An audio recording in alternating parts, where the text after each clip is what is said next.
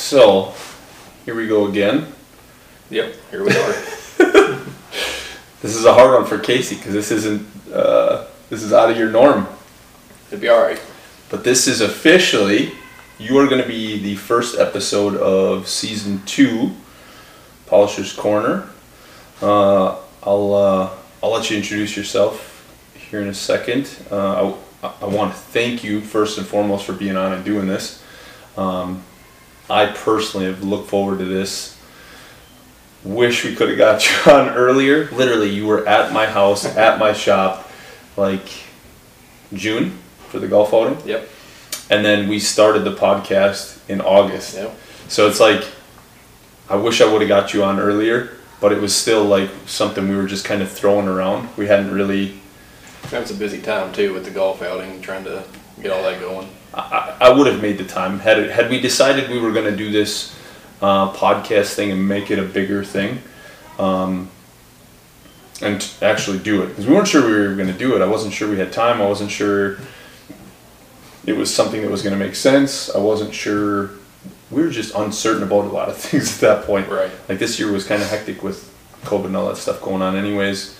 Um, but we just weren't sure we were going to do it, and all of a sudden we just decided to pull the trigger, and it was literally right after you were there, and you have become one of my really close personal friends, and I, I kept telling myself like I'm just going to have to drive down there, and you kept saying you were going to have to just drive up. Because I wanted to get you into one of the early episodes, it didn't work out. But I'm happy to have you as the first episode of season two. So you still got to be a number one of something. That's true. I'll take that. So go ahead. Go And you came to me, so I'll take that too. Yeah, we're here in Indiana. That doesn't get much better than that. That's that. right. And we're here for New Year's. It's actually New Year's Eve, Yep. and uh, Very glad to have you all. we get to uh, we get to hang out and spend the night and uh, leave out early in the morning so we can make it home for uh, Tammy's, my wife's Christmas. The kids and uh, the wives are in the pool hanging out, so we're taking advantage of this opportunity. But I'm going to give you give you the floor here for a minute. Let you introduce yourself. Who are you? Where are you from? I am Casey Hauser. I own Casey's Detailing Service out of New Salisbury, Indiana. Um, say I'm tickled to death to have you here. I know it kind of worked out. We were out of town, and you had called me a few days before and said, "Were you going to be New Year's?" And Kind of put you on the spot. more or less, yeah. but nonetheless, it's worked out, and It all worked out. tickled to death to have you here in my town. So That's and honestly, we're we're glad to be here. You've been up at my house um, four times, three times. probably four. I think it's been four. You've been up to because you came up and trained the first time, hmm and then you came up a second time, Yes. and then And then after that, we made it a point to come up at least once a year. and then for the golf outing this last year. Yep. So I'm I'm grateful to finally have made it down here to see your home My part of town. and your town here. Yep. A beautiful place. Um, you're actually in New Salisbury. Correct. Which is just outside of New Corydon, which we found out today was the original capital of Indiana. Yep. First state capital. A ton of history here. Uh, the wife and kids and I went and did some exploring yesterday. We went to some of the caverns. We went with you guys to go see the lights under Louisville. Louisville's only 20 minutes away. Yep. And um, now it's this is an awesome, very historic area. It's definitely a cool place to be. You got to see a lot of cool stuff already. Uh, how long you been polishing? Um, this will be 2021. Will be my fifth year. Fifth year. Fifth year. And you've been solo this entire time, right? Five years. Did you did you have anybody work with you anywhere along the line? You've just done it all by yourself this whole time. All myself. Wow. I've had my wife help me. She helped me at Rantoul last year. She done some chasing. Um, maybe a couple hours worth just to help progress me into other trucks. But other than that, it's been just me.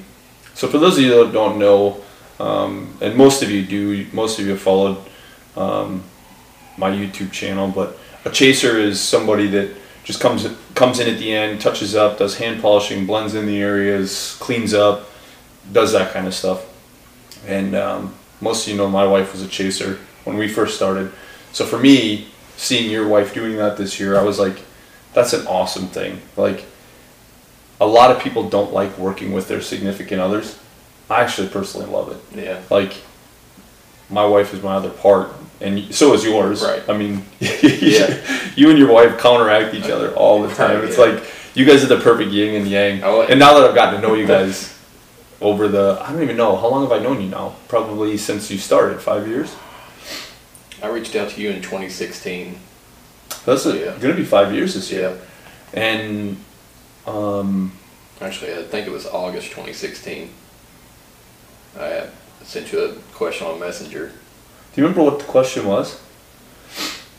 I had a question about product, I think. And uh, I know you were leaving a show, and I kind of staged my question towards. I knew you were on the road, so then I asked you. And I was on pins and needles. I think I paced the floor like most of the day, thinking there's no way Evan Steger is going to message me back. Like he has no idea who I am. I'm like, this guy's a celebrity, and Uh, That's not Like- true. If I'm a celebrity, anybody's a celebrity. I mean, like, seriously, no you're a way celebrity. he's going to answer me. And I finally just said, you know what? I, I need to know this, so I need to hit send. And here we are. It's progressing to a great friendship, and I'm beyond grateful for that. And I can laugh because I know you well enough now to know that you're just you're very humble, you're very quiet, very reserved, and it's just it's a really it, it's humbling for myself too to know that you had a lot of those reservations and you didn't want to reach out to me because I do know a lot of polishers out there don't hit that send button because they're afraid I won't Yeah, I won't afraid say it's anything get back. overlooked or I And don't I- know, for whatever reason. But I still get that sometimes where like like this trip where I delivered a wheel machine in North Carolina and sometimes I'm just I'm, I was in the hills for two days and I the hotel we stayed at didn't have great coverage like I couldn't really answer my messages back and I had a guy in my inbox just mad. He's like I can't believe you can't respond back to people. And I'm like listen I'm terribly sorry but I was out of service for two days and I answered his question right then and there and he's like oh that's my bad. Like I just didn't I just thought maybe you didn't respond to people anymore. I'm like no that's not it at all. Just I still am a person. I still have a life. Like Yeah. I I still Right. have, I had my wife and kids along on this trip. Like I tried to limit as much of my cell phone usage as possible and try to enjoy some of the time with the wife and kids but no I'm, I'm very grateful you did reach out because it's turned into be a really great relationship we've had with each other. And uh, you, do you remember exactly what the question was? No? I don't remember. I know it was product related because I was I was into polishing, but I didn't really have like the full knowledge. You know what I mean? yeah So I was kind of bouncing between what what do I use, what how can I get myself better, and see that was August when I asked you the question. April was when I first fully kicked off. Hey, I'm polishing. I need to do this. This is my career now, and I was. You know, you can go to Peterbilt or your truck stops and buy a polish out of there you can buy accessible. everything off the shelves at Walmart or auto parts stores, but to get to where you need to be, you've got to have quality stuff. And I think that's what I asked you. You know, like, what do I need? How can I make What's that next better? step? Yeah, I think I very vaguely remember that a little bit now. I mean, like I said, it's been five years and we've had a million conversations between the two of us. If we tried to swipe back and find what that exact question was, we'd never get back there. It would take days to get back. I that started far. my Instagram later, later that year, and that was the first thing that I looked up was metal polishers, and I run across your stuff. Yeah. And then I started looking into it deeper, and I finally found your number, and then that was, you know, like this. This is who I need to talk to. I've got to make this happen. Like, you need to just hit send. So And I'm glad I did. The toughest part about this industry is we've brought this up in a number of the podcasts is that it is very still artistic.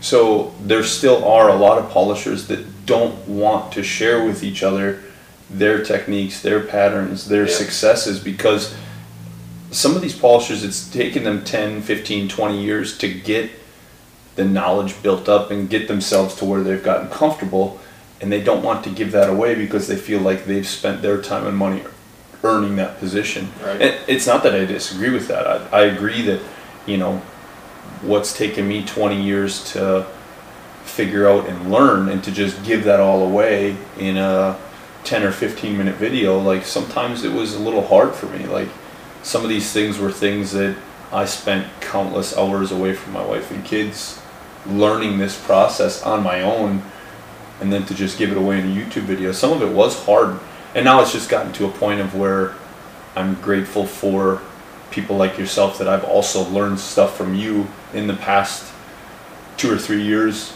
now that we've gotten to where we've gotten I get to learn from you as well sometimes when you're around. And being able to just give back to the community and see what comes back out of the community. Hopefully, as this industry evolves, now that metal polishing, I don't know if you've noticed this, but in the last like three years, metal polishing has become a lot more of a thing. So, like,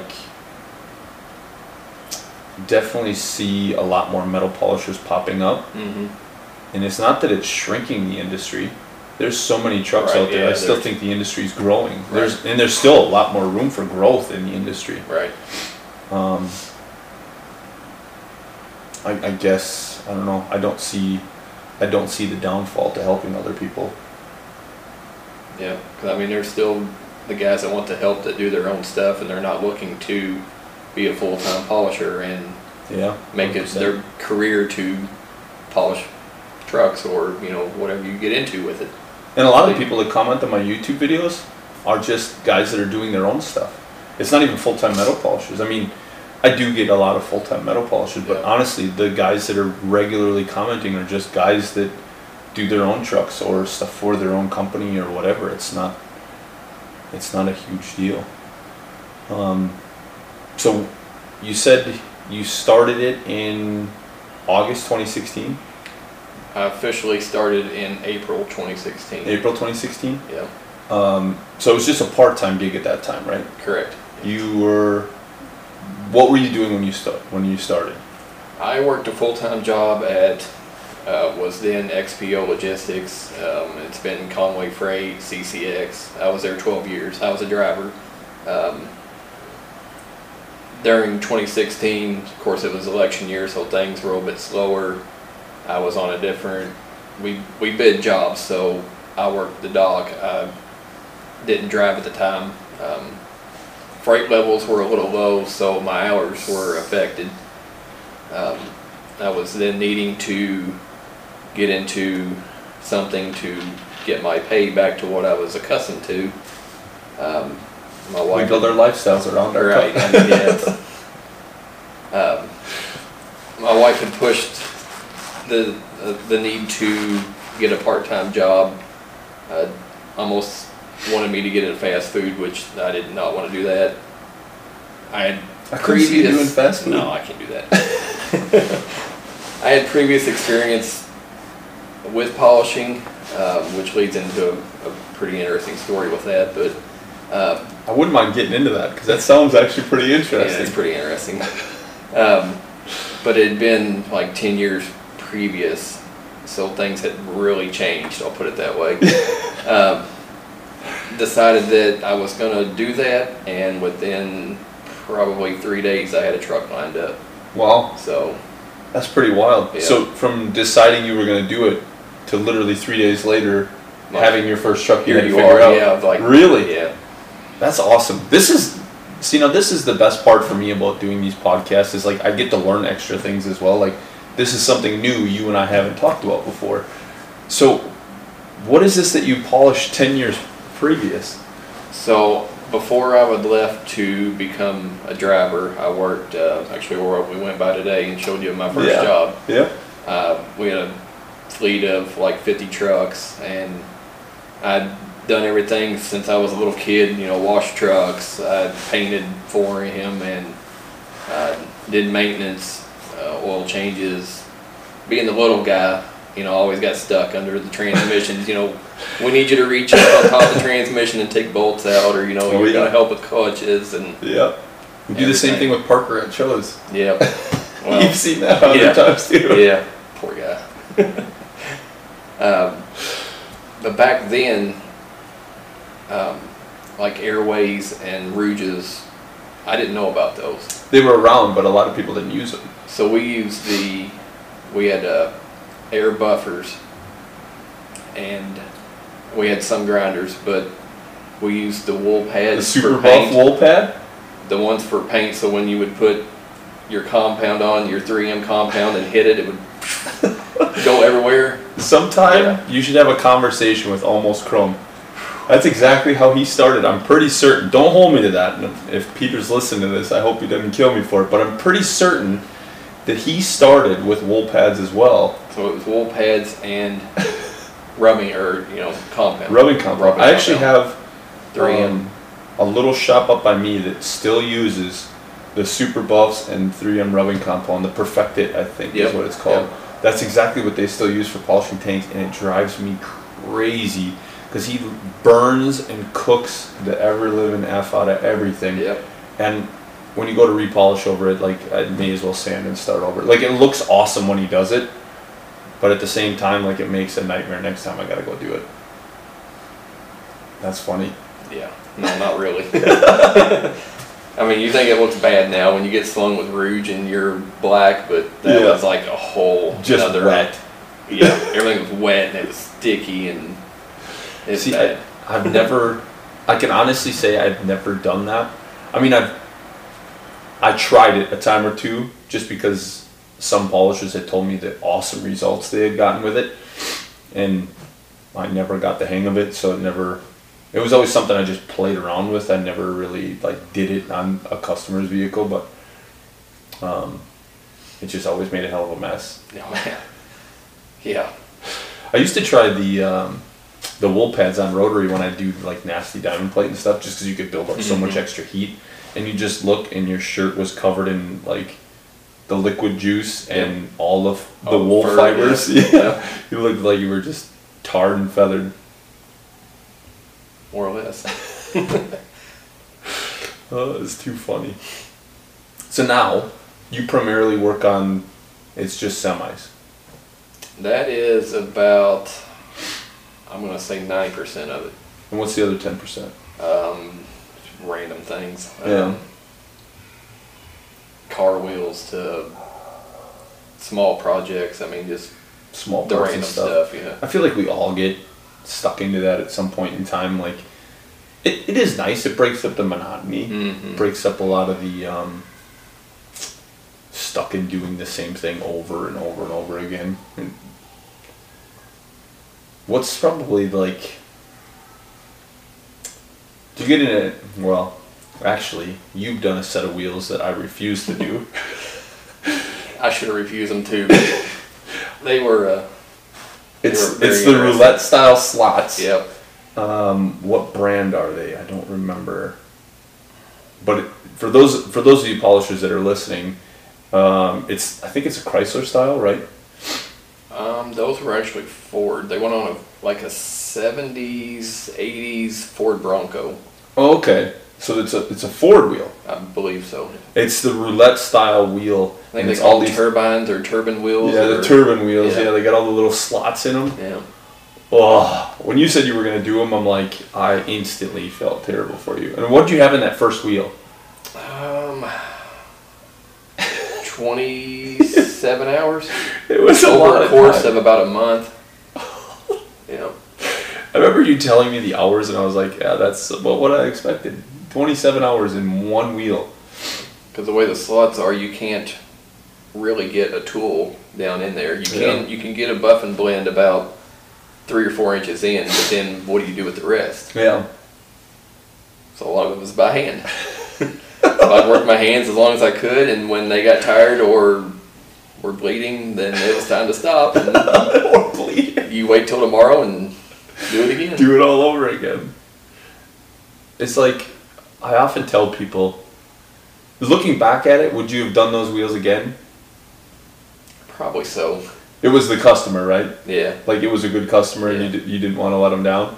Yeah, see, that's the biggest problem is I do the same thing. Like, and I always preach to a lot of polishers when they ask me like, a guy's six months in and he's like, I want to do this fuel tanker. I'm like, don't, like, just don't. And they're like, why? I'm like, cause a hard no is better than a I think I can yes, and then not doing it. like most customers will understand if you tell them that you're not at that level or not ready or prepared to be able to do something and could possibly damage their stuff. Right. Th- that situation's a little different, whereas you knew how to do it. It was just going to be time consuming. And I didn't know anything about them. I didn't know how to do it, and I've got to. I do have to say I have to shout out Shiny Trucks in Canada because he helped me on the.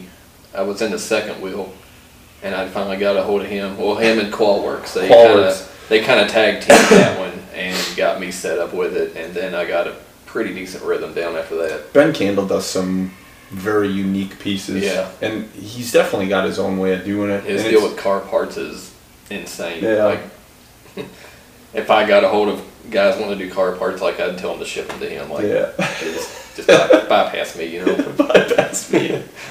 and honestly, uh, Yellen Ellison, uh, Shiny Trucks, he and I have, we've had multiple conversations too where we spitball ideas on each other sometimes. And if I got a question, sometimes I'll reach out to him, he'll reach out to me. And actually, just two nights ago, he messaged me and said he polished his first wheel on a truck. He had never done that before. Really? Yeah. Hmm. So in all the years he's been doing this, he never polished a wheel on the truck, and he's like, I can't believe how quick and easy that was. Wow. I'm like, it, it that's, I'd say seventy to seventy five percent of how we do things. I, Yeah. mean, I try not to pull them off if I don't Yeah. have to. Um, but yeah, him and Ben, Ben Candle is Qualworks. Yep. Just two great guys. They both, they're both doing their part to help better the industry. They they definitely answer questions and definitely help people out. It's it's gratifying and good to see other good good models for the industry.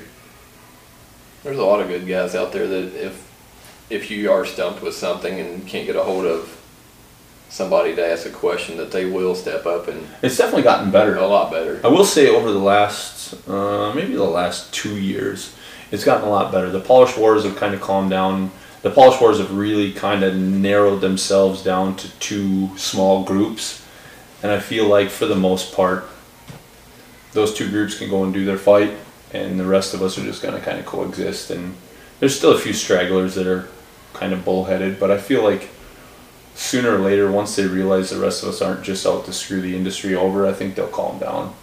I think it'll settle out. Yep. Yeah, they can do what they want. I'm I'm here to provide for my family and keep my customers happy, and that's what I'm focused on. So. Yeah.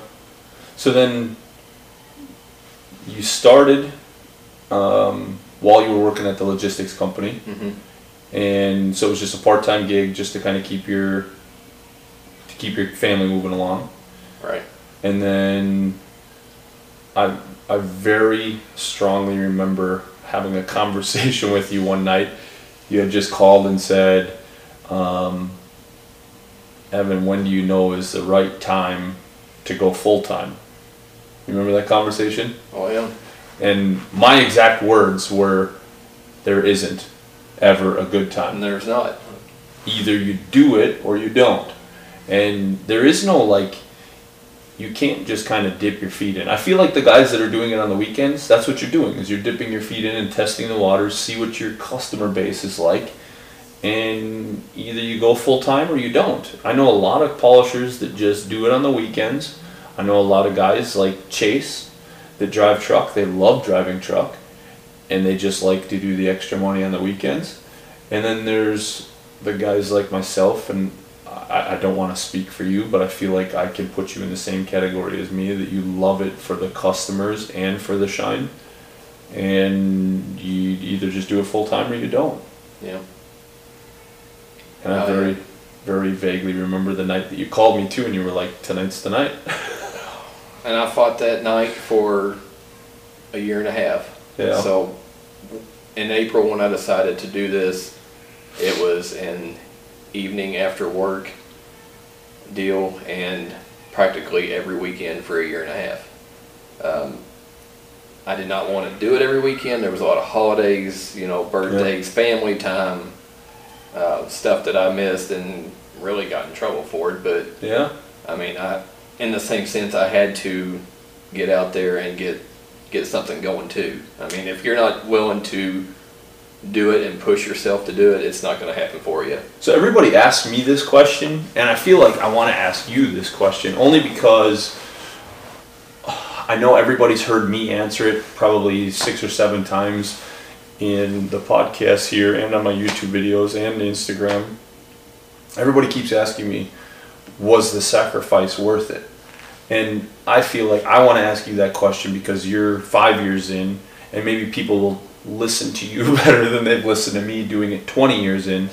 But do you think all that sacrifice of, you know, skipping some birthdays, skipping some holidays and stuff, put your business in a better position? I would say yes. Um, it definitely, uh, definitely helped the home life aspect of it. I mean, even if anybody follows me, they know how hard I push myself, which I can't let my family down like this. When that day, whenever I decided that it was time, like it was time, like there was no no BS aside, it was go time. Um, and I got I got those you know family to feed and you know bills to pay just like everybody else and You're a make it work kind of guy. Right. So I mean, I I had no doubt that you were going to make it work. Like Yeah. one way or another, you were going to figure it out. Like if times got tough, you're going to figure it out. right And your your wife's very strong too. Like she'd have forced you to figure it out. right I'm sure when she listens to this, she'll get a good laugh out of that. She'll probably hit me, but but I mean it is a good thing to have though I mean yeah, yeah you can push yourself but to have the support system behind you that yeah, a hundred percent. make sure that you know they're keeping Yeah, keeps you in check. keeping you on track Yeah. yeah I, I, I'll say it again. I feel like the sacrifices I made in skipping some of my kids' birthdays or scheduling them on times where like I could not have to work, um, skipping my own birthdays, not going on vacation for a number of years. Like, yes, it sucked, and yes, I caught a lot of flack from the wife, but I felt like at the same time, it put our business in a lot better position, which in turn makes our home life now a whole lot better. So it was a few years of sacrifice for right better longevity. so later on part of, in 2016 my hours came back so then I was working 12 hours a day there And it became a conflict, right? plus polishing. So polishing would be after work in the evenings till dark, or if it had a building, I could work in till whatever time I stopped to Yeah. get sleep to go back to work. Yeah. Plus the weekends, and it it got pretty bad. Yeah. Like it was.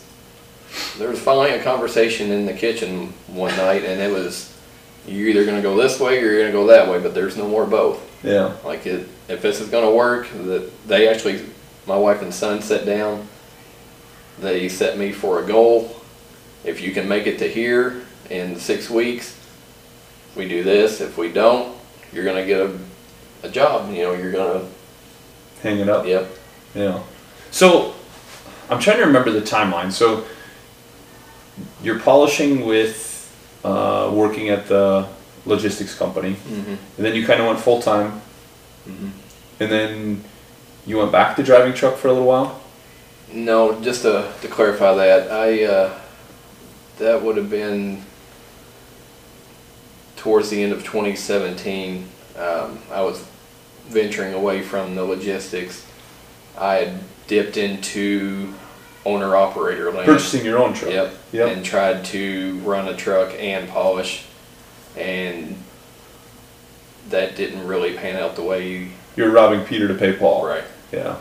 And for what it's worth, like I've seen this a hundred times with other polishers as well that have gone down that same route. And we don't have to go too far into this, but I, I do want to dive into it a little bit just because I feel like a lot of people out there are going to have the same situation.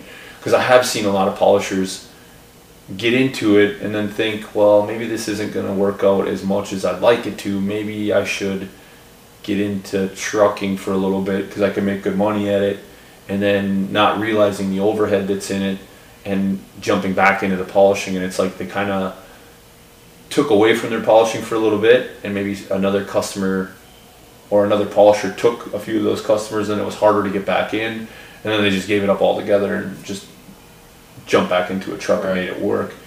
But yours kind of went the opposite way. You just it wasn't working, and all right, so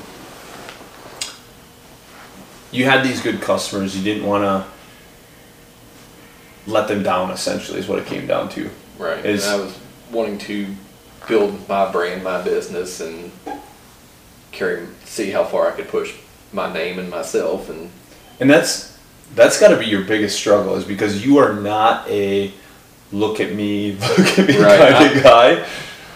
I guess this is the second time I've been on camera. I've done a TikTok video to try to get some exposure, and this is number two. So Oh god.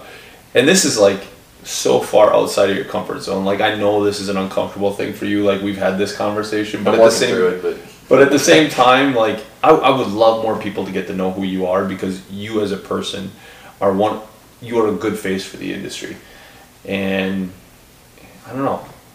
I'd, I'd like more people to get to know you because like I didn't get into polishing for the hey look at me aspect of it or to be the face of the you know everybody looking at but it, it's hard not to I mean oh yeah um, you go to shows and you know everybody's going to see you there everybody wants to know who who polished that truck and yep.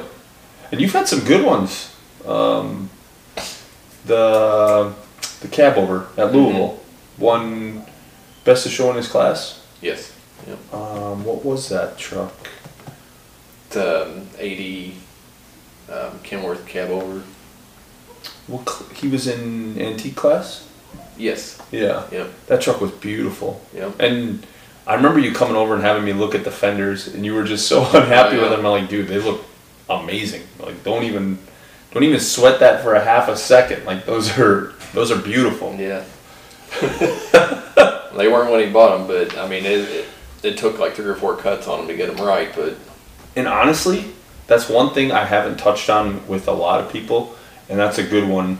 Is sometimes it doesn't come out the first time. Sometimes it takes three or four to get it back Right. right. I, I've I thoroughly try to educate a lot of my customers on a lot of the stuff you are seeing on Facebook and Instagram are a lot of return customers that come to me a couple times a year and have spent the time to get it right. They're not just letting it sit around getting acidized its whole life and expecting it to be a mere perfect piece in one shot. know, And hearing you say that it took three or four times to get those fenders right makes me feel a lot better because those fenders were nicer than anything I've ever done. it was three or four cuts and then polished again at Louisville in the lot, and I was literally blinded because I could not see anything because it was that child I remember walking up and looking at those fenders and going, and the sun was just brutal. I remember looking at them fenders and going, uh, Casey's got me beat. like, these things are glass. I'm like, I'm not sure how. I mean, I can see the pattern, but I don't know how like you got it that nice, other than doing it three or four times. I'm like, if he did this in one shot, like he's got something up his sleeve that I ain't figured out. and then you said it was three or four times. I'm like, oh, thank God, it makes me feel a little better. Because like, if not, I was gonna have to take a training course on stainless from Right. Casey. Like, Yeah. I I hadn't figured it out how to get it that clear yet. Because those fenders, they're just absolutely brutal. Absolutely brutal. That's a, that's a lot of area to cover to do a full fender. Oh yeah, full fenders are the worst. They're definitely the worst. It's just so much surface area to cover and get it just Mhm. right. Like I, I don't even like doing stainless headache racks. When I watch all these guys from Canada doing full stainless headache racks, I'm like, you can keep them. Like I don't even like doing them. When guys bring me full doors, I don't even want to do full doors because I know how much work they are. I know how much time it's going to take, and most most guys don't want to pay what that's worth. I mean, 20, like that wheel that you did 27 hours in that one wheel, you can't recoup that cost. Like you can't tell a guy, I don't even want to ask what you charged, and I don't even want you to tell anybody what you charged because it's nobody's business other than yours. Right. But 27 hours, like if I had to calculate out, out into what I would have had to have charged for 27 hours, it'd have been $1,400. And like, I can buy a set of forged wheels for that. Yep. You know, like I, I can't, I can't justify that. That's a, Yeah. that's a lot of time, Yep. and you can't recoup that. Oh, just gives me the heebie-jeebies thinking about it. Cause I, I've done some big jobs like that. Makes my hands hurt thinking about it. I mean, I made it. Uh, it's one of those life lessons that you you learn along the way. Yeah. But it's the customers. Yeah. Like, there's a lot of times where I've done some stupid stuff for some customers that I, I cared about that I just essentially donated time. You know, that's really what it came down to. So, what's kind of been like in your five years? What's been the highlight of your career? Like, what's the if you had to put a rubber stamp on one thing that you thought was the best, or maybe the couple things that have been the best thing you've gotten to do, or gotten to work with, or for, or any of that? Like, what's the top, maybe couple of things that you would put a rubber stamp on? I can't. I can't just pick one. There's, Yeah. There's too many. Yeah. Honestly, you've gotten to do a lot of really cool stuff, and you've got a lot of really cool customers that you deal with. Mm-hmm. I'm very fortunate for the ones that I've, I have. I mean, it, they didn't. They just didn't show up. I mean, I had to go out and track them down. But Yeah, you hustled in that department. I, I will say, nobody ever believes me, but my first five years was the same exact thing. Like, I knew a lot of guys from when I worked at the wash, but at the same time, like, I still had to go out and get everybody. Like, I had to convince everybody to do it. Polishing wasn't a big thing back then. Like, there was guys polishing, but nothing like it is now. I mean, Right. now we just we just joked about this today. And there's guys searching TikTok for polishers. Right. There's guys searching Instagram or Facebook or googling for polishers. Like they're actively searching Yep. people out. yep, That wasn't how it was 20 years ago when I started. just wasn't there. but not. I mean, the way technology is now. I mean, you can. I mean, they know they can search Literally anything. anything and everything, and Yeah. You can Google metal polishing now, and you'll you'll find metal polishers. Right. I mean, it's, it's crazy how the industry has evolved already. I'm interested to see where it's headed. I had one guy that blew my mind that he, he, I forget where he lived. He pretty close around here, and he was looking for a polisher, and he actually typed in metal polishers in Google, and one of my pictures popped up. Really? And somehow he tracked me down, whether it's Facebook or Instagram, and got my phone number and And he was a local me guy. that way. Yeah. Wow. I was like, I wasn't expecting that one, but I was like, it's cool, you know. It's a good feeling knowing Yeah. that people are finding you. Yeah. You know, like it's like you finally turn that corner to instead of having to knock on doors, now people are knocking on your door. Right. It's a good feeling when that when it makes that turn.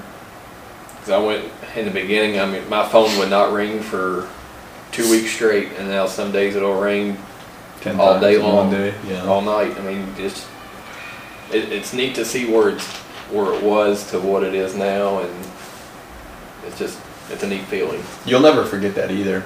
And when people say, "Oh, you forgot where you started," you don't ever forget that. Like your your humble beginning, and I don't think you're ever going to lose that, no matter how big you get. Um, you'll never forget that. The people that say you forgot where you started, you never forget where you started. You may you may become a little arrogant, but you still remember where you started. You want to know what I had? What? I had a five gallon bucket that had one Harbor Freight variable speed in it. Yeah. It had some broken pieces of rouge in it. Really? I don't know what brand it was, and two or three uh, buffs that I'd found buried in the garage. Most people, it's a milk crate. Mine, mine's always been those totes, those interlocking totes. That's that's what I've always had. I went to Walmart and I bought a bottle of, I believe it's White Diamond, Yep. and I carried that around for, geez, probably six months. I used white diamond strictly for diamond plate for like three years. I, I swore that the only thing it worked on was diamond plate. I now know that it was just a heat thing. the excess heat was making it work better. So I honestly, in my brain, thought the only thing white diamond was good for was diamond plate. And I read that bottle a thousand times because I thought maybe I was just not reading it right and maybe white diamond was specifically designed just for diamond plate. Now that I've evolved and I'm not a caveman anymore, I now understand that the reason why it was working so much better was the amount of heat it was creating from rubbing across the diamonds. But I'm not not, not docking white diamond No, it worked. it works. Yeah. It's a very I just fine finish. used what I had readily available, and that was it. Yeah. So you started with a bucket, a variable speed Well, the bucket was just to house all my to stuff. hold it. yeah. But it was a variable speed buffer. Yeah, Um, eight inch buffs, I'm guessing. probably. Eight inch or Yeah. ten inch, yeah. That's funny. It's good times. I think I think I always started with the interlocking tubs, and actually I'm going to be putting out a YouTube video soon on my my travel my travel setup because I have had a lot of new polishers lately asking me how I how I polish when I go mobile, and as you know, you're all mobile, and what what do you hose yours in now?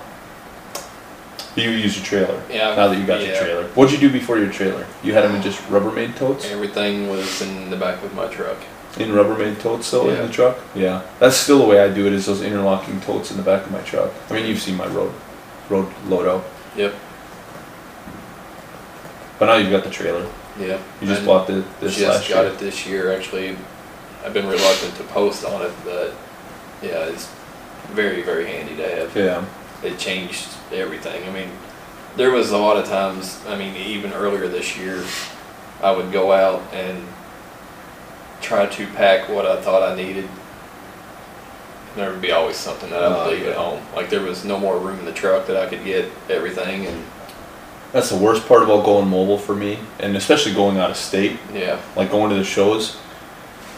I I I bought my big trailer, my 26 foot enclosed, because I literally was going to take everything along with me because I was so sick of forgetting stuff at home.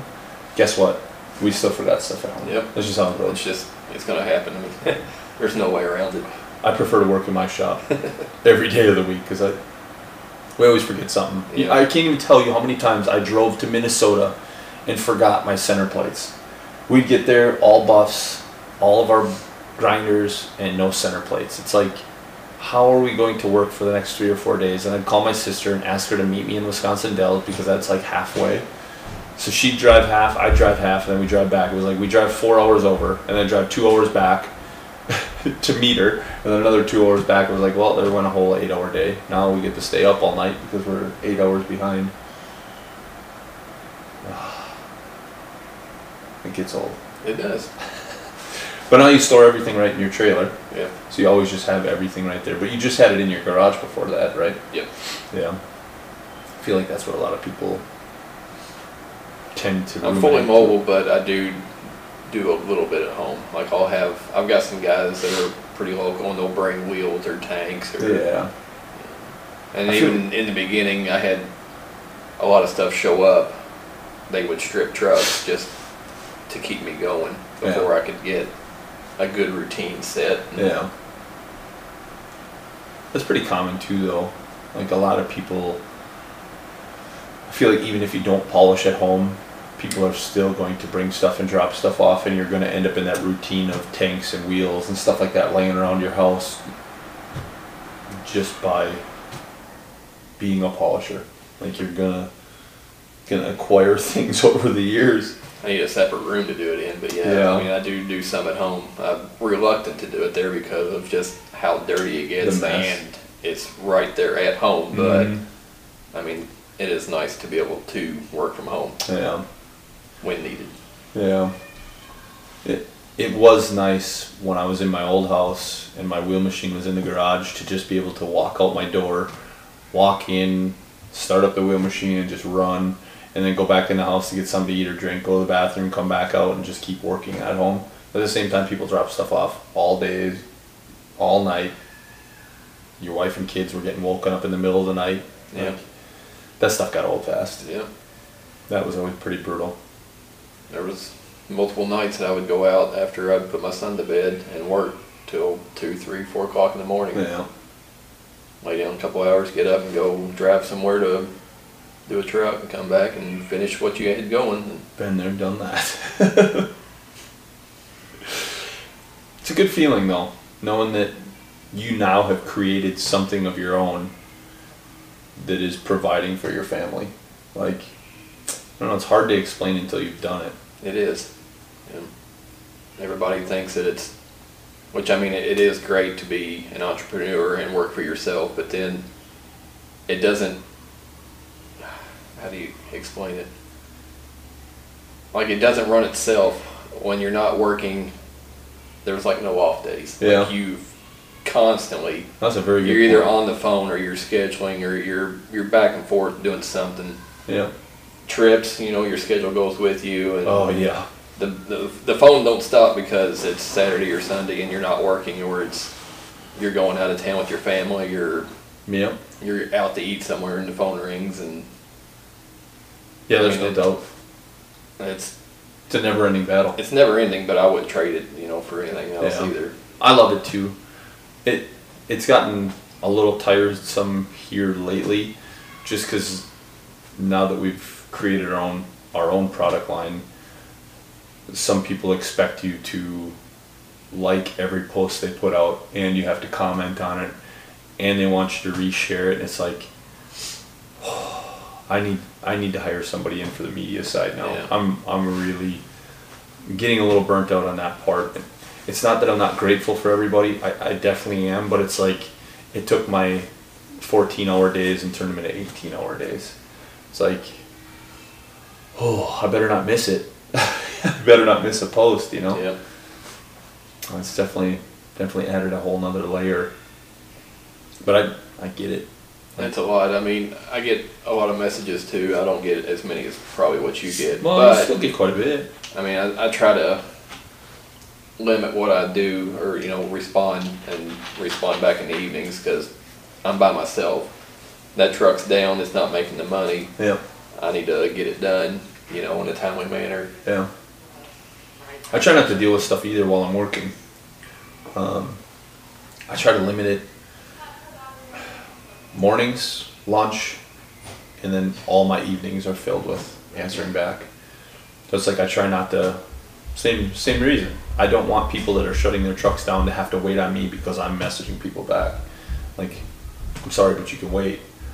I I've had a couple people here in the last couple weeks that are like, well, I needed an answer like right now. I'm like, I'm sorry, but Right.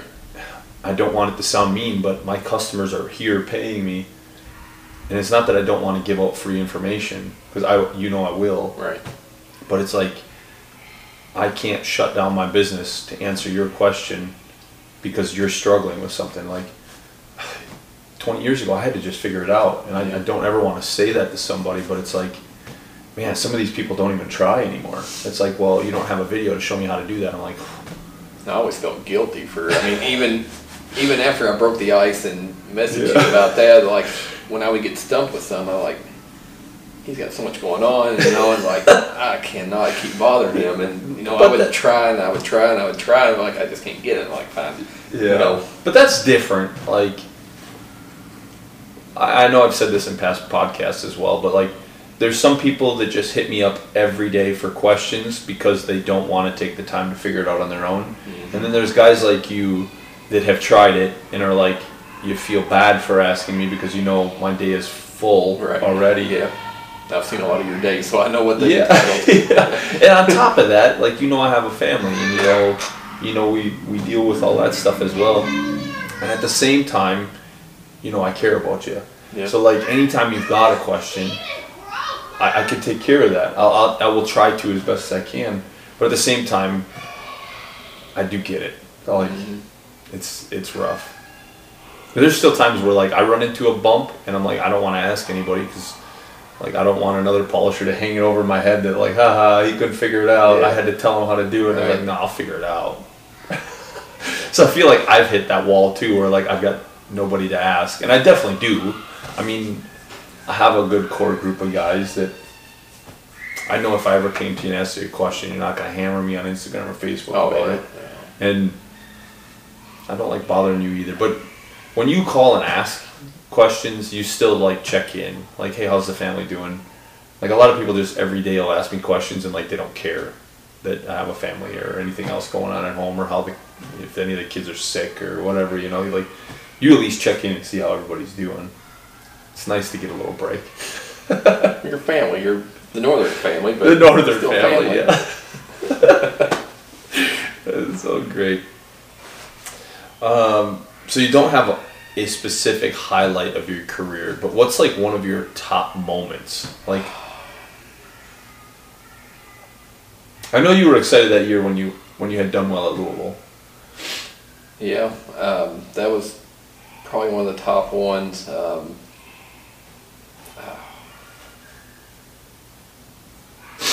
I don't know. It, it's so hard to pinpoint. Yeah. I'm, I'm grateful for everything that's happened. You know, I mean, it, that that sounds wishy-washy. No, I, I I think it's who you are. I'm just trying to get you to pinpoint one. I know, but I can't pinpoint. like everything's like, I, I don't know. I mean, there's so many. There's Louisville. There's you know a good outing at Rantoul, and um, Yeah, you had a really good year that year.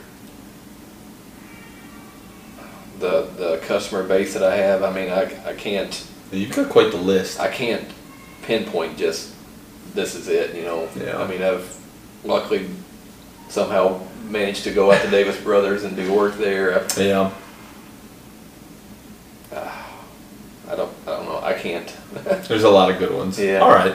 I'll let I'll let it slide. Only Our because our friendship. I mean, that's the top one, but.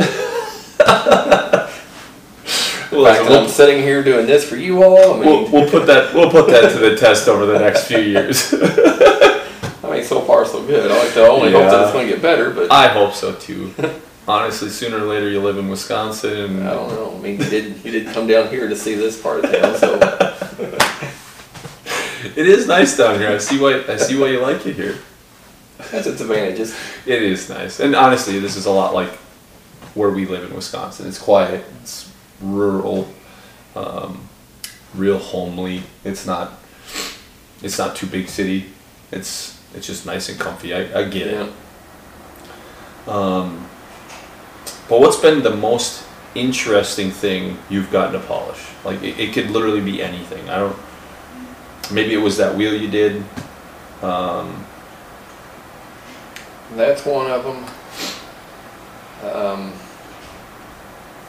probably the stainless end caps that I've done this year, oh, really? just because of how big they are and what they're like in the beginning And you actually like and what they can become. That was the first piece that like. d- Did you reach out to me and I told you to call Zach? I asked you, and then I called Zach, and then somewhere around that point, uh, Steve Summers did some, and um, yeah, we talked pretty hard about that, Yeah. and then finally, It was like, I've done a few. I don't ever care to do any more. Like you guys seem to enjoy them. oh, they're fun. I hated them. I hated them. I mean, there's, Zach's I done was a ton of sweating bullets, but I—I mean, they're fun. They're And like, you did a really, really good they're, job. They're challenging. I'll put I it that mean, way. They look amazing when you're done with Yeah. them. Zach too, and Steve, for what it's worth. Like, all of you guys do a great job on them. Like, I'm good at them, but they. I take mean, a long time. They're very, very time consuming. I hate how time consuming it is. I'm pretty picky on trying to pull every little scratch out of it, so you're spending that much longer. Oh, yeah, That much more sandpaper. and stainless is brutal. They looked killer. They do look awesome. so that's one of the most interesting ones you've done. Probably. That or a truck that had never been polished and being Completely highly used. pitted and Yeah, doing a, a lot of extensive sanding on. and that's still something like working truly solo. Like, it's different for you to look at a truck and go, "I did all of that," versus me looking at it and going, "Yes, that's me." But it's also Ty and Kavan Right. and Alan and I've got a whole lot more moving parts in mine. Right. So it's like, yes, I had a part in it, but mine is part of a whole team operation that makes it happen. Yeah. Yours is literally, you got your cords out, you sanded it, you polished it, you chased it. Like, I don't have to do those things anymore. So it's like, I don't know, it's a different kind of grati- gratification, I think, because it is 100% you, and that is you. That's all there is to it. It's a lot. I mean, to, to tack on a full big project like that solo, I mean, it's What's the A lot. longest project you've worked on so far? Um, I had a truck take me. This was way in the beginning. It took me a week to do. Really? Yeah. So that's one thing I want to touch on here in a second. What I want to touch on is the time it took you when you started versus the time it's taking you now. So when you first started, what was the average time it took you to polish a truck? Let's just say six wheels, two tanks, two boxes. No grill, no air cleaners, just six wheels, two tanks, two boxes. Um, easily one day to do that. A full day. A and full what's a full day mean for you? At the time, and a full day was sun up to sundown because majority of it was outside. So roughly 12 hours? Roughly, yeah. Wow. I think mine was about the same amount of time when I first started. And what's your time now? Um, if I don't have to sand, I'm looking at four to six, maybe. Four to six five, hours? Yeah. See, I still tell everybody like I can do a full truck by myself. I worked an entire year and a half by myself because I, I just got sick of employees. I was sick of dealing with everybody's drama. I just worked by myself for a year and a half, and I literally got my time down to four to six hours by myself. And it really wasn't hard to get that done. I mean, if you stay in your grind, in your focus, and not let other stuff get involved, like talking with drivers, talking with people just looky looing, getting on your phone, any of that stuff, like Mhm. four to six hours is doable Right. and it's a money making operation. Um, but having a chaser and a prepper is so much better on my body Yeah. than it ever was I'd working by myself. is, but The money was better working by myself, yeah. but having somebody there is better for my body and my mind.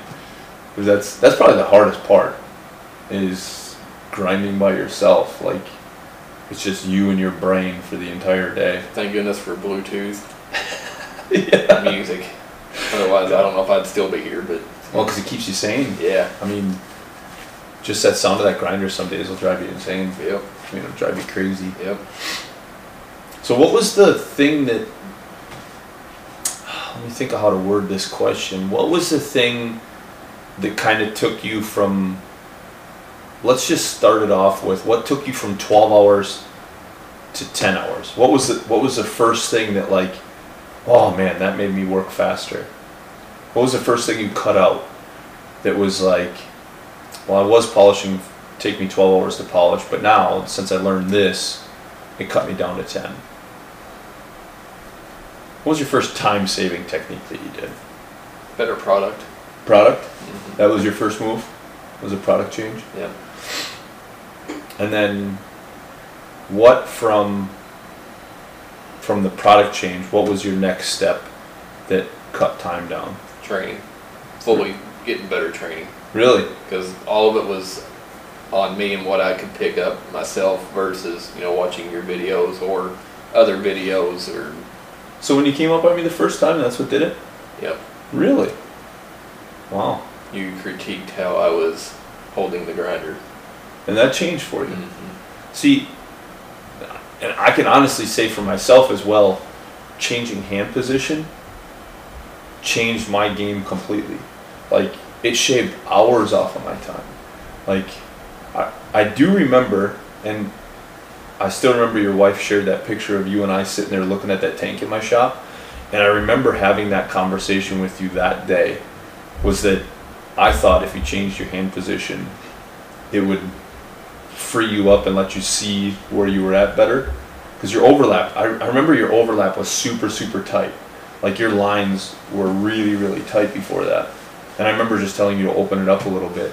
And I, this is the most fun part for me doing the training, is I get to watch people grow after they go home. And over the course of, when you trained was four years ago, three years ago.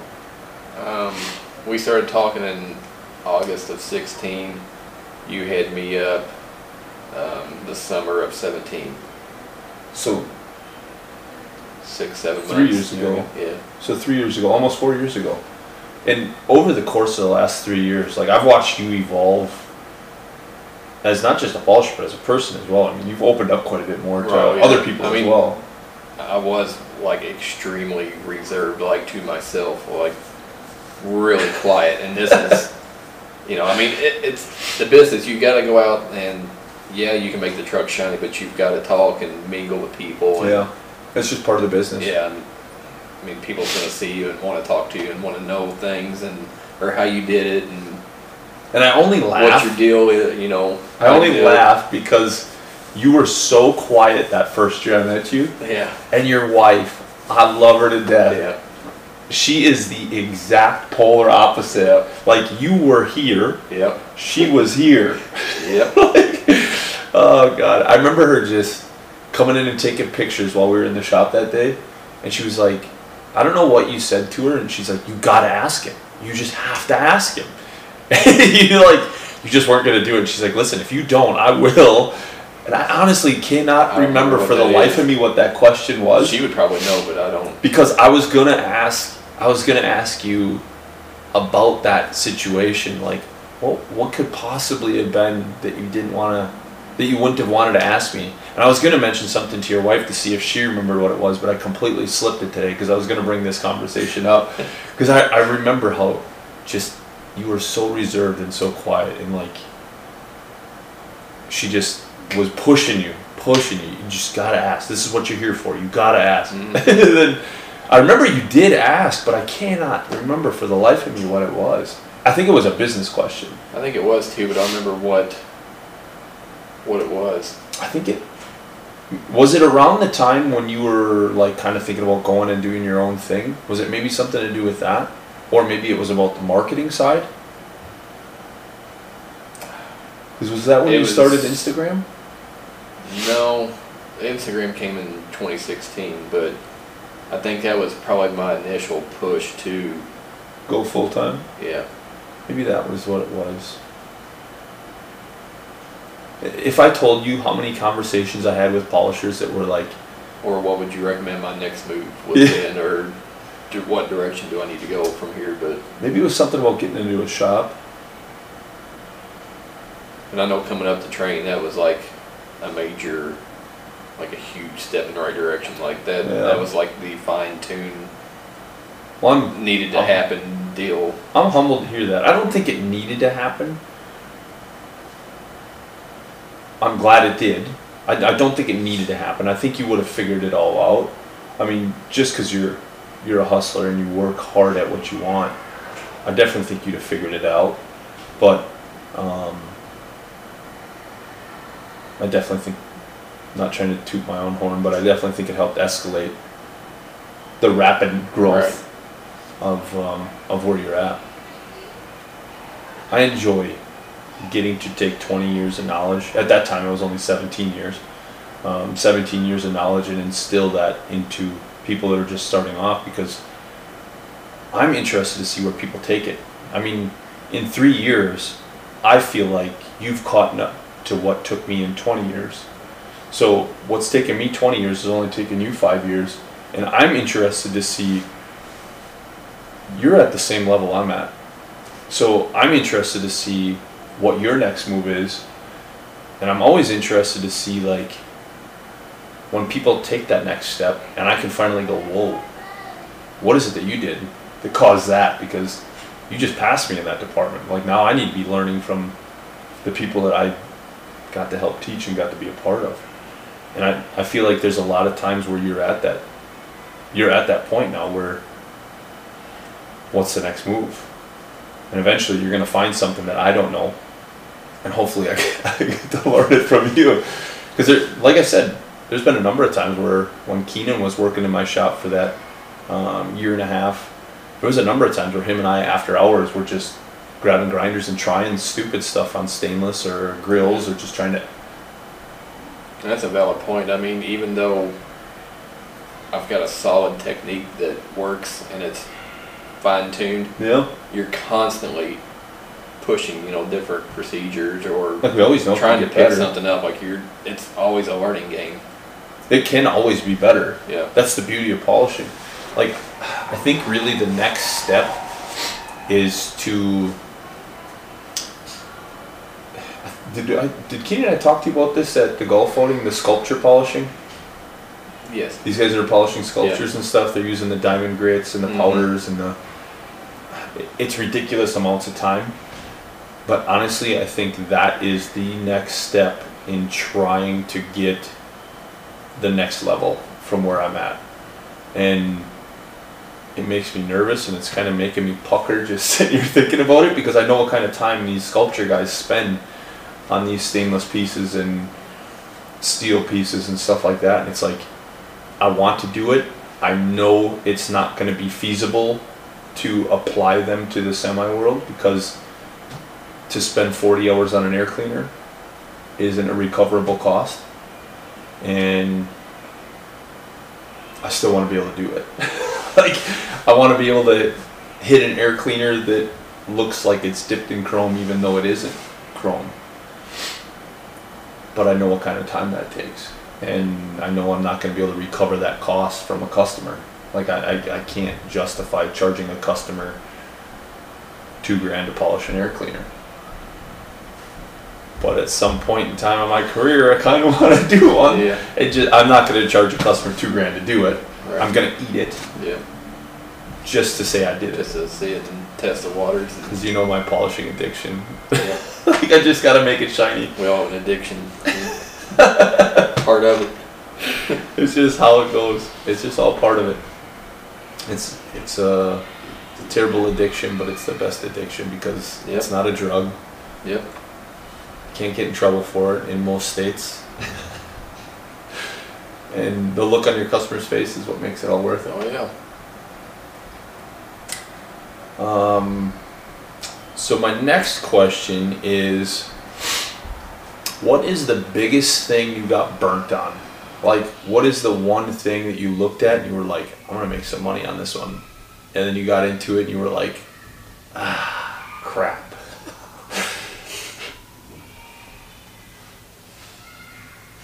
We're about to work on it. Yeah, we're, we're about there. Um, it's kind of a two-part thing. The those wheels are part of it, Yeah. but I didn't really get burned on it. Yeah, because it was for a good customer. Right. But it was one of those things where you ate, you ate quite a bit of it. They were just, I guess, the level of hardness it was. Yeah.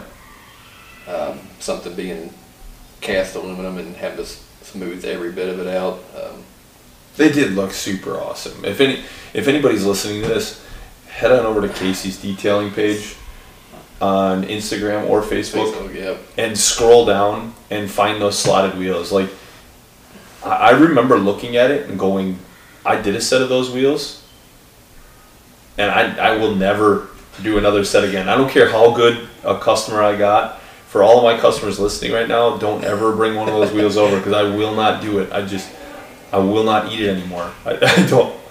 I love you guys. Not that much. like, scroll down to it because those wheels turned out crazy cool, Yep.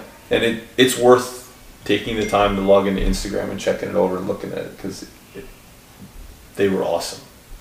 Um, yeah, those, and I would probably say that the truck that took a week to do. Yeah. Because at the time I didn't, I didn't sand in, in the beginning. I didn't know how to sand. I didn't want to sand. It was, it was a whole other world for me. Yeah. Like Scary. I- it was scary. I had to go rent a sander. Like I did not want to sand. You had to rent the I, sander. I rented a sander Where do you rent the sander? in town. A local parts Yeah. store? Really? I don't. I, I think it was a Milwaukee. A little palm sander? Yeah, Really? just like the Makitas, but in Milwaukee, and I didn't like it. Um, I love Milwaukee stuff, Yeah. but that sander left so many sander trails. Because the star pattern's so big. Yeah. Oh, that, that's a whole other podcast there. But yeah, I did, no sander. I had to go out and buy sandpaper. I didn't know what what to buy there either, Yeah. and then try to figure out sanding, Wow. and that's why it took a week. But Yeah. I mean, I got through it. I got done. I was pretty Pretty happy with it? Yeah. with the way it came out. But I mean, looking back to what it is from where I'm at now to where I started, like, Yeah. there's been a lot of a lot of improvement. So, a quick sidebar. Do you find yourself avoiding sanding still? Not really because of where I'm at, and there's Because you've gotten good at it. yeah, I still find myself avoiding sanding. Like I, I try to avoid it as much as possible. Like everybody's like, "Oh my god, you got to sand everything to get a perfect finish." I'm like, "No, you don't." no, you don't have to. I avoid sanding at all costs. Like I don't sand unless I have to, Yeah, just because I know it's gonna add hours to my day if I like the have to salt sand and the the brine here is a little rougher than Yeah. probably other areas, but it don't always want to come off in the spring, so I'll have to sand that out. But. Yeah, and I mean, I still get the the trucks that haven't been polished in a long time and yeah. have to sand then. I was gonna say you're still getting a lot of new customers that Yeah. haven't become part of your system and gotten into your routine and that kind of stuff. So you, you will still get And I've I've acquired a lot of guys that are on a, a tight yearly schedule. Some of them are, you know, six months or yeah, some are even more than that, but a lot of everybody stays on that good good schedule routine to where everything's nice. And it just makes it that much easier. I mean, it's still a lot of work, don't get me wrong, but yeah, nothing really needs to full sanding like it did in the beginning. yeah.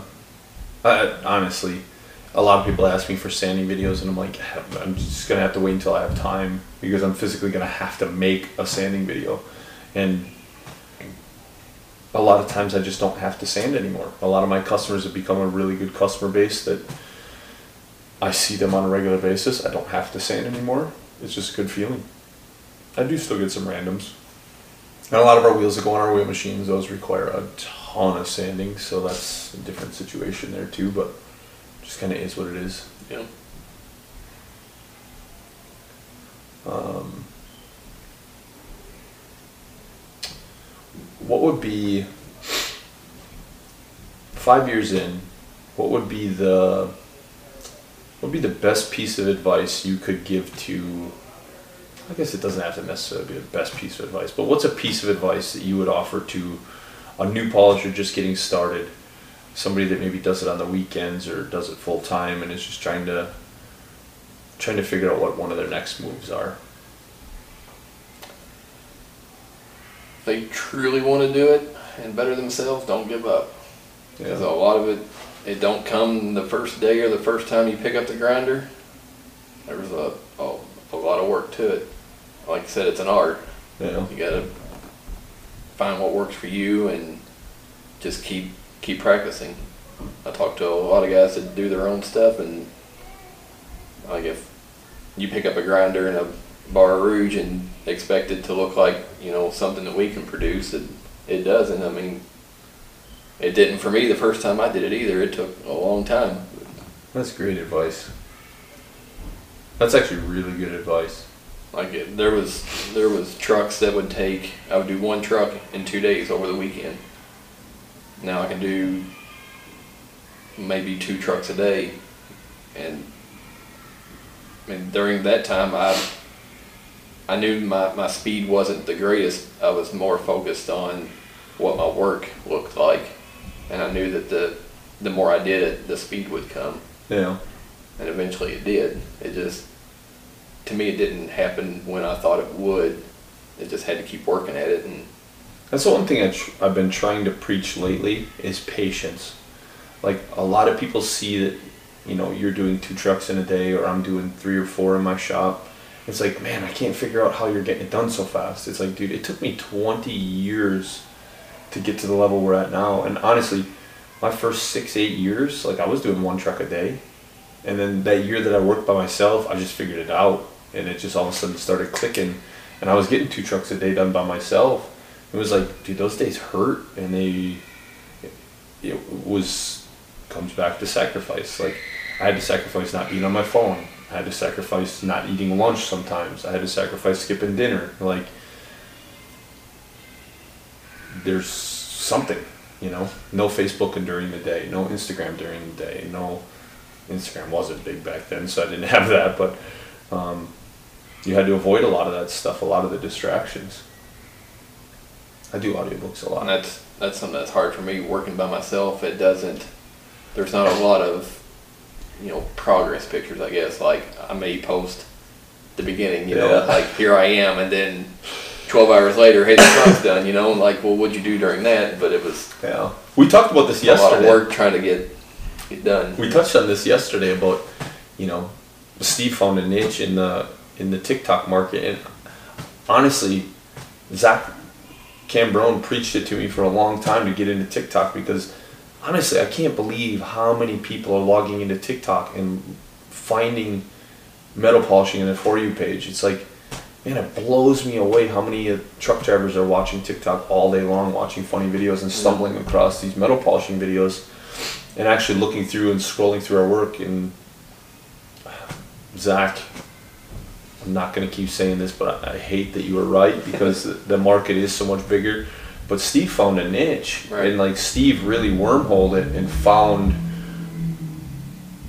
the algorithm or whatever and really made it work and he's just killing it in that market. Like I, i'm going to keep pushing on steve to keep pushing not just his cast stuff but pushing more metal polishing stuff because he has a very captive audience right now and he can mm-hmm. do a lot of good for this industry. Right.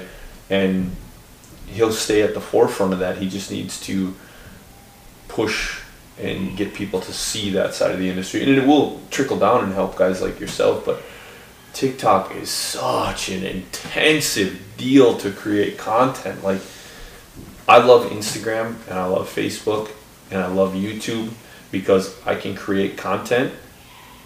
Youtube i can create content. Uh, i can shoot a 30 minute video or an hour long video. I can cut it down to 15 minutes and post it and it's done TikTok, it takes me 30 minutes to put together a 30 second clip. Right. Like, I gotta film a little bit of this, I gotta film a little bit of that, I gotta film a little bit of that. A lot of times I don't even think about it. Like, I don't, you have to actively think, like, oh, I gotta stop Right. and video this quick Yep. while I'm doing Yep. it so that people can see the whole process because they're only watching 15 to 60 seconds worth and they don't want to watch 60 seconds worth. They want to watch Right, 15 to 30 quick, seconds yeah. worth. Well, now I got to make this make sense in under 30 seconds and it's like for me, I'm long-winded. Very long-winded. So YouTube perfect for me because I can put out 30 minutes of content and if people want to fast forward and only watch 30 seconds of it, they can do that. Yep. But at least for me, I can know I have all the content there that they need to see. It's 30 minutes worth, but they can see the entire bit of it. Yep. Um, TikTok, it's like, it's more labor intensive for me to make a TikTok happen than it does for me to make a YouTube video happen. It's, it's a struggle. And I can't even imagine you working by yourself. Like, there's days where I'm just editing YouTube content while the boys are working in the shop.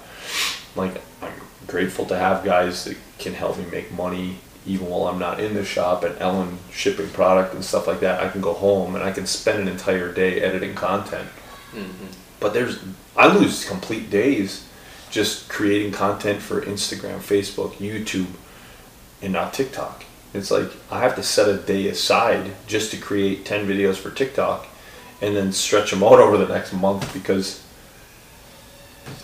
I can't keep up. TikTok's very time consuming. Yep. It is. I can't even imagine from your side having to like literally stop what you're doing because as soon as you stop, like it slows progress and yeah puts you kind of in that. Once I get going and get a good rhythm, it's hard to, to break that up. I mean, back in the back of my mind, I know I need to stop and do that, but it's just it's hard to make yourself stop when you're on like a good rhythm or you know this is going quicker than what I thought. And this is you know I'm gonna really cut my time down on here. I want to dive into that rhythm for a second. And only because this quick popped in my head when you said rhythm. What's your pattern for getting a truck done? Like, where do you start? What's the first thing you do? Second thing? Go through your go through your motions for me. Um, I do the wheels. You do start on wheels, Mhm. so you start the same same thing I do. Now, do you do all four back ones, Yep. And then what? The steers. You do the steers. hmm Really? I like saving the steers for last because they're super easy.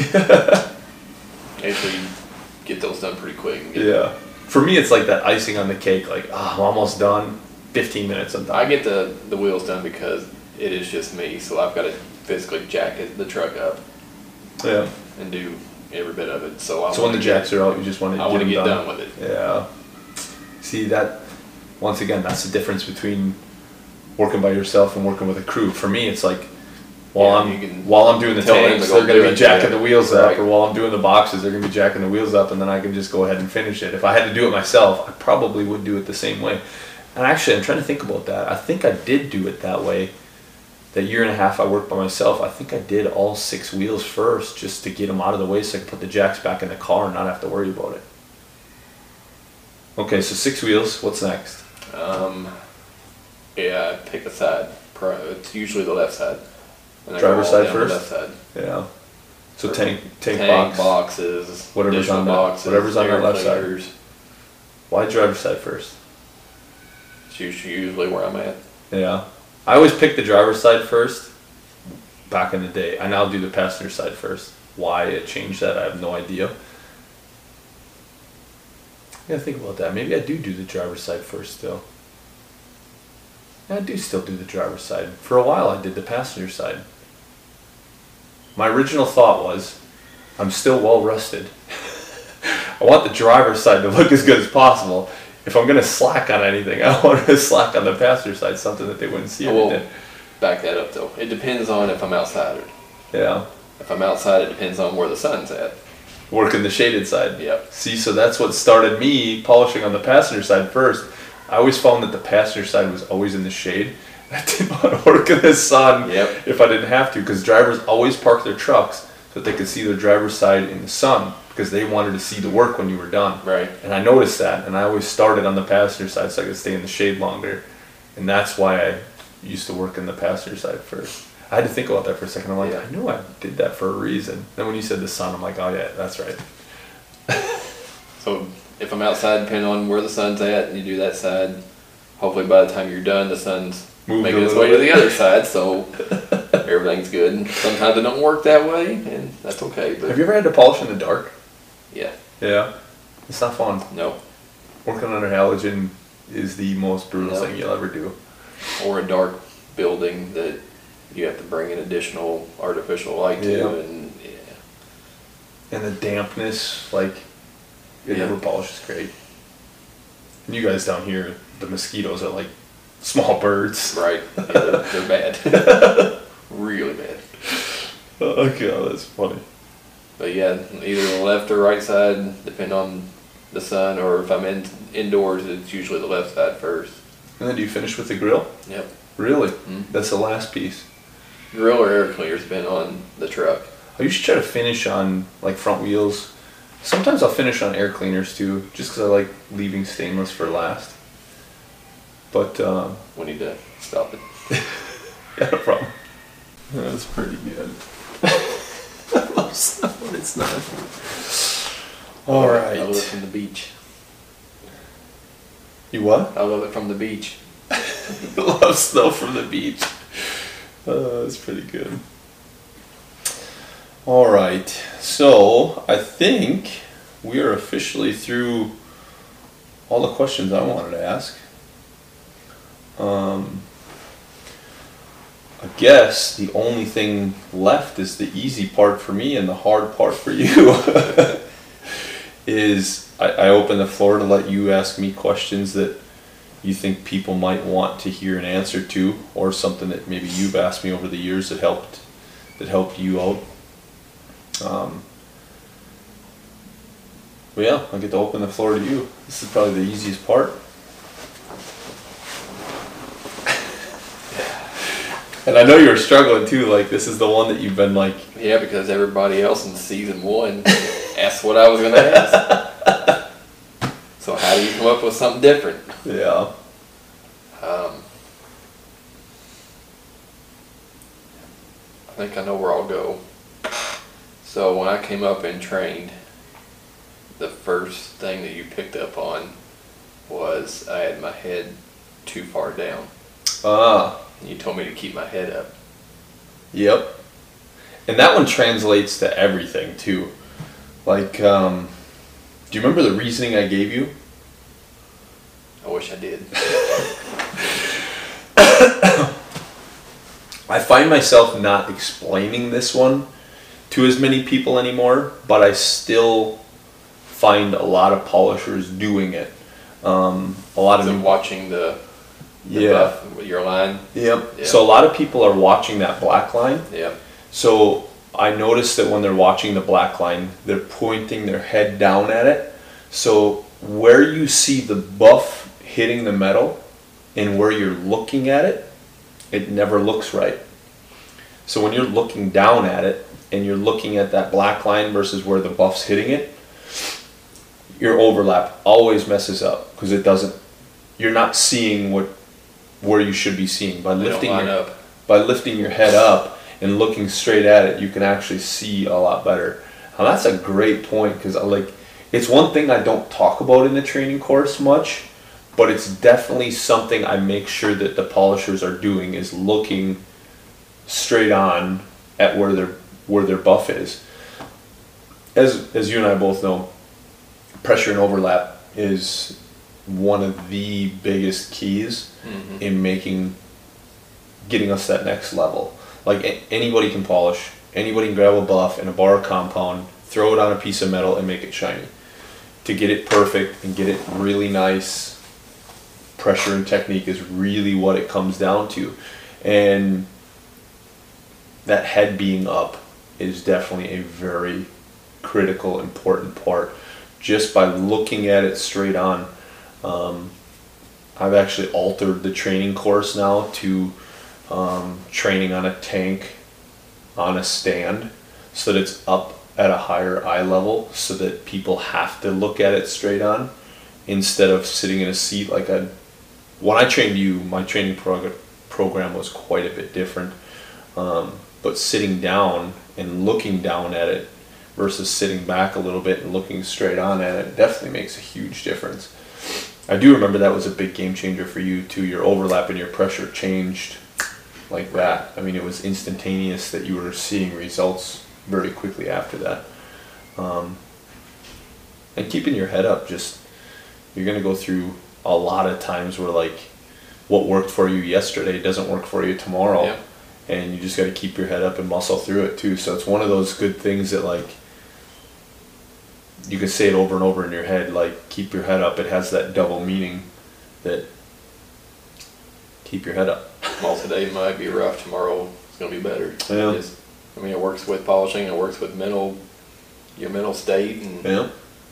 Some, ta- some days everything just clicks, and other days it doesn't. like I, I love polishing it.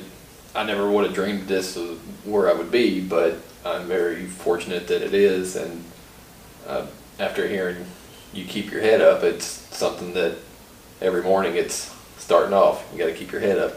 You got to keep your head up. Yep. Some days don't go so well. Some days I wish I, I was not doing it, but I still muscle through, get the job done, and tomorrow's a new day. And You ever find on the new days, on the days where it's like, maybe I should have chose a different career path. I've never wished that I've chose a different career path. I just you get accustomed to doing nicer stuff, and then you get something that's very rough or anodized, and then you got to keep digging down through it, and like the the rougher stuff, and the more sanding, and the more time consuming. Uh, those pieces that really challenge you, I guess. But Yeah. Where I was getting with that is on the days where you're like, God, just uh, this is a terrible deal. I don't want to do this. By the end of the day, I still always find myself reverting back to, God, that was awesome. yeah, yeah. Like, I'll get up some days and I'm like, I don't want to do this today. Like, I know the truck coming in is going to be super rough. It's going to be a ton of work. And then by the end of the day, I'm like, God, I love my job. Like, this is so rewarding.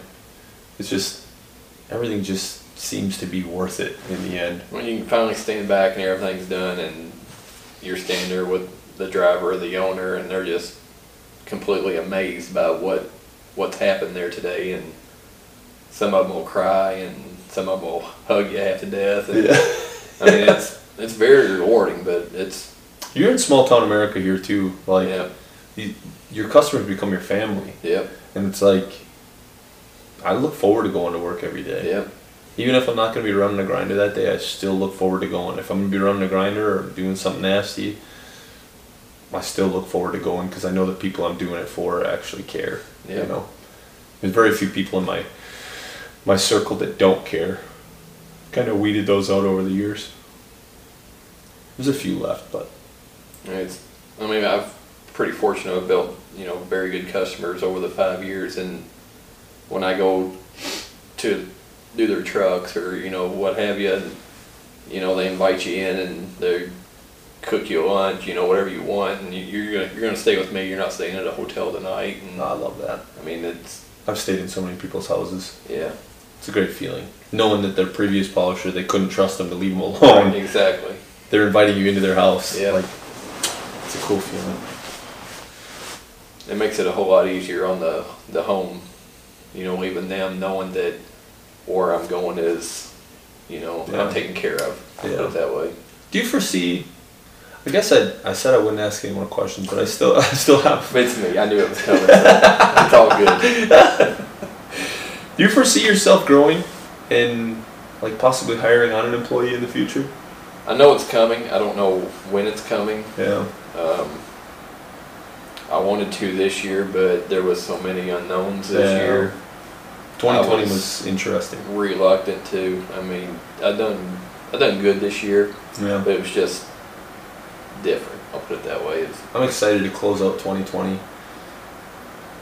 Even though I, I was concerned the beginning of the year, as as you know, everything that happened the end of 2019 and growing into 2020, I was concerned with what direction our business was headed, and uh, worried about if it was gonna continue to grow or if it was gonna lay flat. And uh, very fortunate that even though we went through a rough year this year, we still managed to grow 30% during a tough time. And um, it just says a lot about the industry that we're in. If we could still grow, if I could still grow 30% compared to the previous year during what they're calling a pandemic, mhm. um, still managed to grow 30% during a rough rough patch like this like I, I can't even imagine if the industry got stronger what this year could have possibly been like Right. and you definitely had some growth this year too I definitely noticed it just from seeing your posts that Yep. you had a bunch of new I customers picked up a, a lot this year. yeah picked up a bunch of big Yep. big big jobs and uh, it's exciting to see you growing as well just goes to show you that the trucking community continues to grow and continues to evolve and I, I don't think it's going anywhere i did have somebody ask me um, what i felt and I'll- ask you as well what i felt about the electric trucks coming into the industry and my answer to them was when um, Schneider and all of these big companies started putting the giant wheel hubs on their uh, on their wheels to cut down on wind and cut down on drag and stuff. I said honestly, the electric trucks don't bother me at all because I know some of my customers, if they're forced to switch to electric trucks, they're going to put Peterbilt oval hole wheels on them, like Right. just Yeah, yeah. just hardcore individuals, you know. Um, and honestly, one of my biggest customers, um, Craig Zeller, um, I kind of caught my first big break about the same time he caught his, and like we both kind of grew at the same time. He's well outgrown me, um, but he runs a lot of aero model trucks, and he still brings us a lot of wheels to polish. I mean, all of his trailers have polished wheels, as far as I'm, as far as I know. Like we strip turbo once in a while, but he brings us a load of wheels. Seems like every week, sometimes every other week, and uh, he's got a full fleet of arrows, so it doesn't bother me at all. I'm not concerned about if the industry shifts to this all electric thing. Is that is there anything in the industry that kind of concerns you about where it could possibly be headed in the future? Not really. Uh, I mean, I, on the same note as that, yeah, but everybody that I know would do the same thing. They would take those off and put shiny wheels on, so there'd be wheels to do. Most of them would probably take the fairings off and you know find exposed tanks. find anything they could, you know, to whether it's a dummy tank or a dummy box, they you know make it look the best that it could. So Yeah. they'll still And I feel like your market here is still very similar to mine. Like you deal with a lot of farmers and a lot of individuals. Yeah. So it's like my farmers are never going to switch to electric trucks. right. Like they're not going to get in and out of fields with electric trucks. So like my market's always there. Like if I had to just feed off of my local market, I could. I, I would never need to go to another show again. I, I, I hope to. I hope shows make a comeback Yeah, because I me too. I miss a lot of those Yeah. people. But at the same time, like, if I had to stay home and live off of my market at home, I could. And I feel like you could do the same thing. Yep. I mean, I don't get to go out and do the, the shows that you do, but I mean, I hit the local ones around here. I, Right. You know, Mads and I go to Rantoul. Um, That's one thing we haven't touched on is Louisville is literally 20 minutes up the road Yeah. for you. yep. I mean, MATS is in your backyard. I mean, literally in your backyard. I remember, I think it was last year, you asked me what hotel I was staying at. I was like, I'm gonna go home. And they're like, what do you mean? I'm like, 20 minutes out, you know? I just remember like you said you were 20 minutes away and my brain just like melted down. I was like, wait, what? Did you just say 20 minutes away? And you were like, yeah, 20 minutes. I'm like, why did I not bring a camper down and camp out at your house? Like, I don't know why I'm staying in this dump. The next time we will. You would not want Zach and Parker and all of us. That'd Be be a hot time. mess. Yeah, It'd be a good time. it would sure. be. It wouldn't be a dull moment. Literally, MATS is right in your backyard. I mean, you were able to drive home every night, sleep in your own bed, and how long have you been going to MATS? I went. Um, not probably a whole lot. I went some. Probably a handful of times. Yeah. Then I got away from it. When I was uh, doing the mechanic side, I would go, and then there was a probably a pretty substantial gap in between that. Like I would maybe go on a Saturday and walk around if that'd be the only time, you know. Yeah. Did you walk around more inside or outside? Um, I preferred the outside. Yeah. I prefer the outside too. I mean, the inside's where you make the connections with a lot of the businesses you end up working with, but Yeah. outside's where all the action's at for me. I mean, that's where we live. Right. That's just where it's at. There's Yeah. there's not much for us inside. I remember looking over in the, the lot and seeing, you know, sure, probably you were over there at some point, you know, polishing in the lot and, you know, seeing that side of it and thinking, oh, that'd be cool one day to do that, you know, and I think to actually roll in there and set up and, I'm trying to think, and Nick Hannafeld and the boys can tell you better than I could. The, um, I want to say the first year I actually polished in the lot was 20, 2014 or 2015, one of those two years. It was it was the year after I went down with the boys. So might have even been yeah, it would have been either 2014 or 2015 that we that we ended up going that first time and polishing in the lot. And honestly, I drove to the lot with one customer I had to do, and just hoped to God that I could use my reputation to get in with somebody else enough to at least cover the cost of the trip. You know. yeah, I didn't have a trailer. I drove down with everything in the back of my my 1500, my pickup. I didn't have a generator because I didn't know there was no electricity in the lot. yeah, and then uh, I think I ended up linking up with Peter and uh, using his generator that year and worked with those guys. And then, uh, yeah, that next year I decided I bought my own generator. And it just escalated quickly. It was 15 trucks that year we did, 20 trucks the next year, 25 the next year, 35 last year. It was a lot of trucks. yeah. Got to be a lot. is a lot. I mean, it's, it's just a lot to take on, uh, and it's going to dip into a whole lot of other time and probably another podcast. But just the the show side of it. I mean, from the regular, the regular everyday truck to the show truck. I mean, it's just It's a completely different deal. yeah, Like it's it's a different ball game. I mean, and to the people that say that show truck polishing is easier, I say come to a show. Come polish with us sometime. right? Like, just because it looks nicer to begin with doesn't mean it's easier to accomplish. Like, to get it that next level takes sometimes just as much time as polishing a rough old truck. Yep.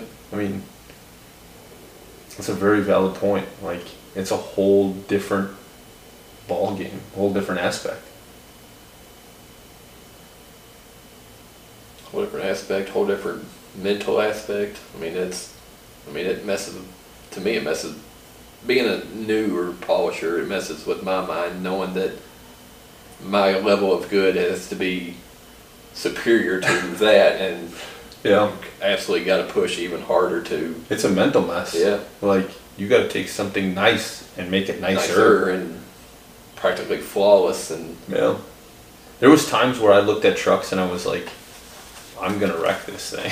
like, I'm definitely not going to make it better. like, and I remember my my first two years at Louisville, I had guys come up to me and they're like, "Can you polish this?" And I'm like, "For what?" like, that's nice. And they're like, "No, no, no. It can be nicer. It needs to be fresh." And I never understood what fresh meant.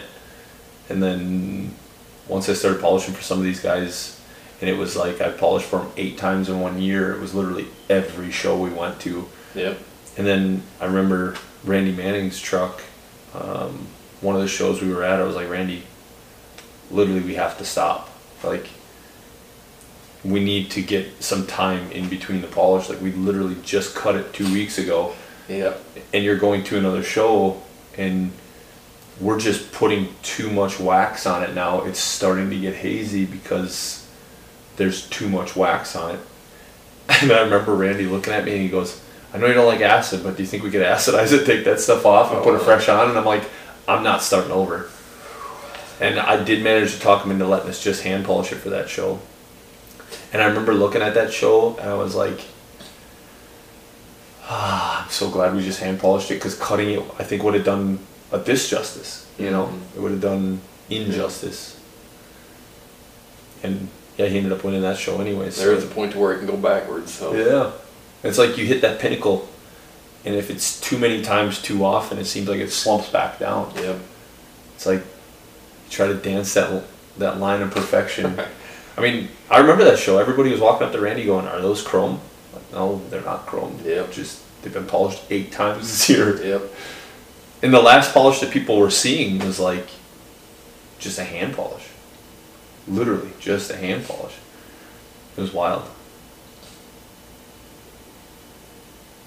Met some good people that way though. Oh yeah. JR from Lifetime Lug Nut Covers, he just happened to walk up and ask me if I could touch up his truck. And I remember telling him, I'm like, dude, your truck's nice. I, I think I'm going to wreck it. And he's like, no, listen, you can't wreck my truck. Just do it. Okay. I did it and he came back and he was happier than hell. It's good. I mean, it's good times. Yep. Different clientele. Yep. Different clientele. My show family and my my work family. Love them both. They're different. Two completely different crowds. Yeah. A lot of my work truck guys give me the beans all the time. They're always looking at it. They're like, I don't even know why you mess with those guys. I'm like, it's nice to break up the monotony. Nice to challenge yourself once in a while. That show crowd's pretty low. Um, I wouldn't say it's low. Most of them are, you know, the the normal everyday, the working guys that Work their way have up. now have a really nice looking truck, and Like I said, you've got a good crowd. yeah, I do have a, a very good crowd. Yeah. That's Fortunate enough to keep them maintained and, you know, just A lot of your guys average two to three times a year, huh? I was gonna say because I see a lot of the same guys over and over, and that's honestly, it's like I said, it's one of the best spots. I've been very fortunate from the get go to have a pretty high retention to to keep everybody. Yeah, Do you attain that to your pricing? Because I know your pricing isn't crazy high. I like saying I'm pretty competitive with everybody, but I mean, go in there with respect. You know, treat everybody. You know, like I am talking here to you. Just go into normal, normal guy. Always try to clean up my mess after I'm Yeah. done, and That's the biggest thing. So many guys just leave a mess when they're done. I don't ask them for, you know, handouts more or less to get me there. You know, Yeah. just, I say, hey, I'm going to be there between eight and nine o'clock. I'm there typically eight o'clock, or call up and hey, what time do you open? I'm sitting there ready to go. You know, and I'm an early guy too. I hate being late. Hate being late. Early is late. yeah, that's true. I'd say the the respect for them and you know knowing that they're keeping me busy, you know, employed, I guess, and Yeah. more or less, but I attain mine to pricing. I keep my price low. I'd rather people come back on a regular basis. If I gotta eat a little bit now so that I can get you to start coming two, three times a year, I would rather do that because I hate sanding. I absolutely hate it. I try to avoid it so much. I keep my prices low just so I can avoid sanding.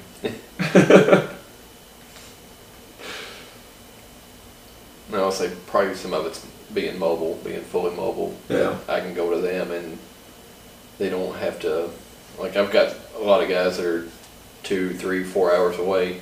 I mean, it's not feasible for them to drive down to me, Two or three trucks down to you. right? Yeah. I still Turn got a lot around of and come back in two days and get them and go back and, I still got a lot of customers that way. And honestly, my shop has been nice for like situations where like I couldn't work at a customer that, you know, it was always raining. So we could never get to him because it was always raining and he was outside and we didn't have a choice. The shop helped me in that aspect, but honestly, I still have a lot of customers that I have to drive to because they have three to 15 trucks all in one area and it doesn't work to drive them all up by me. This year, that was the hardest part for me this year with the coronavirus was um, we were locked down, so we, we literally couldn't work mobile in Wisconsin. Um, so a bunch of my customers had to just bring stuff to us, and it just it was a logistical nightmare. I mean, Right. it messed up my schedule so bad. There was a lot of late nights working just because I wanted to make sure I still took care of my big guys. It, it sucked. It was brutal. I hated it. I absolutely hated it. and I drove sixteen thousand miles this year. Did you? Yeah, My top year was 22 in that Bonneville I had. that's a lot of trips through Indiana. Let me tell you. I drove to Indiana, I think four times that year, Ohio twice, Illinois three times, Minnesota five times that year. That was rough. I spent a lot of time behind that wheel. yeah. There were some some long hauls, but I say it's been good times. Yeah, Get to go out and see everybody and keep them shiny, and yeah.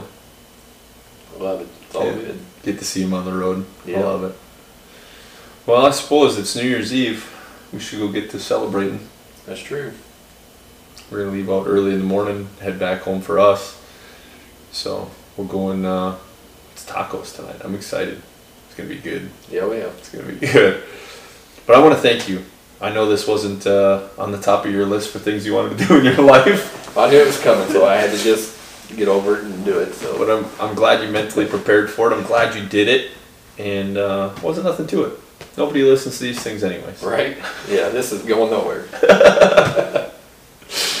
But I'm I'm really glad and I'm grateful you did. I'm grateful to call you one of my best friends. Uh, I'm glad to have gotten to do it here in Indiana, and not have done it at my shop. I would have loved to have done it at my shop and had you on an earlier episode. Yeah, same here, but But nonetheless, it happened. I'm I'm glad it happened. I'm glad you get to be the first episode of season two. Uh, I really thought I'd be season 100 or something. there is no way we'd have made it that long without doing it. You come up by every year, and we'd have, we'd have made it happen next time you came up. But I'm glad I'm glad it worked out that we got to do this on our way back through and got to hang out with you guys and spend some time here. Um, and I'm glad I'm glad that uh, it's a perfect ending to 2020. So you're not you are you are spot on. I'm I'm I'm grateful for that as well. Being able to end 2020 on a on a high note, spending it with people we care about. Couldn't agree more. That's awesome. Well, I thank you for doing it, and uh, we can't see you soon enough. That's true. That's all there Could is just to move here. it. No, you got to move to Wisconsin. That's all there is to it. I mean, sooner or later, one of us has to move. I don't know. It's pretty nice here. it is nice here, but it's so much nicer in Wisconsin. it's gonna cost me a house in Florida. I know it. That is a stipulation. Thank you guys for tuning in. I appreciate it, and uh, thanks for listening to these podcasts. I really appreciate all you guys. See you next time.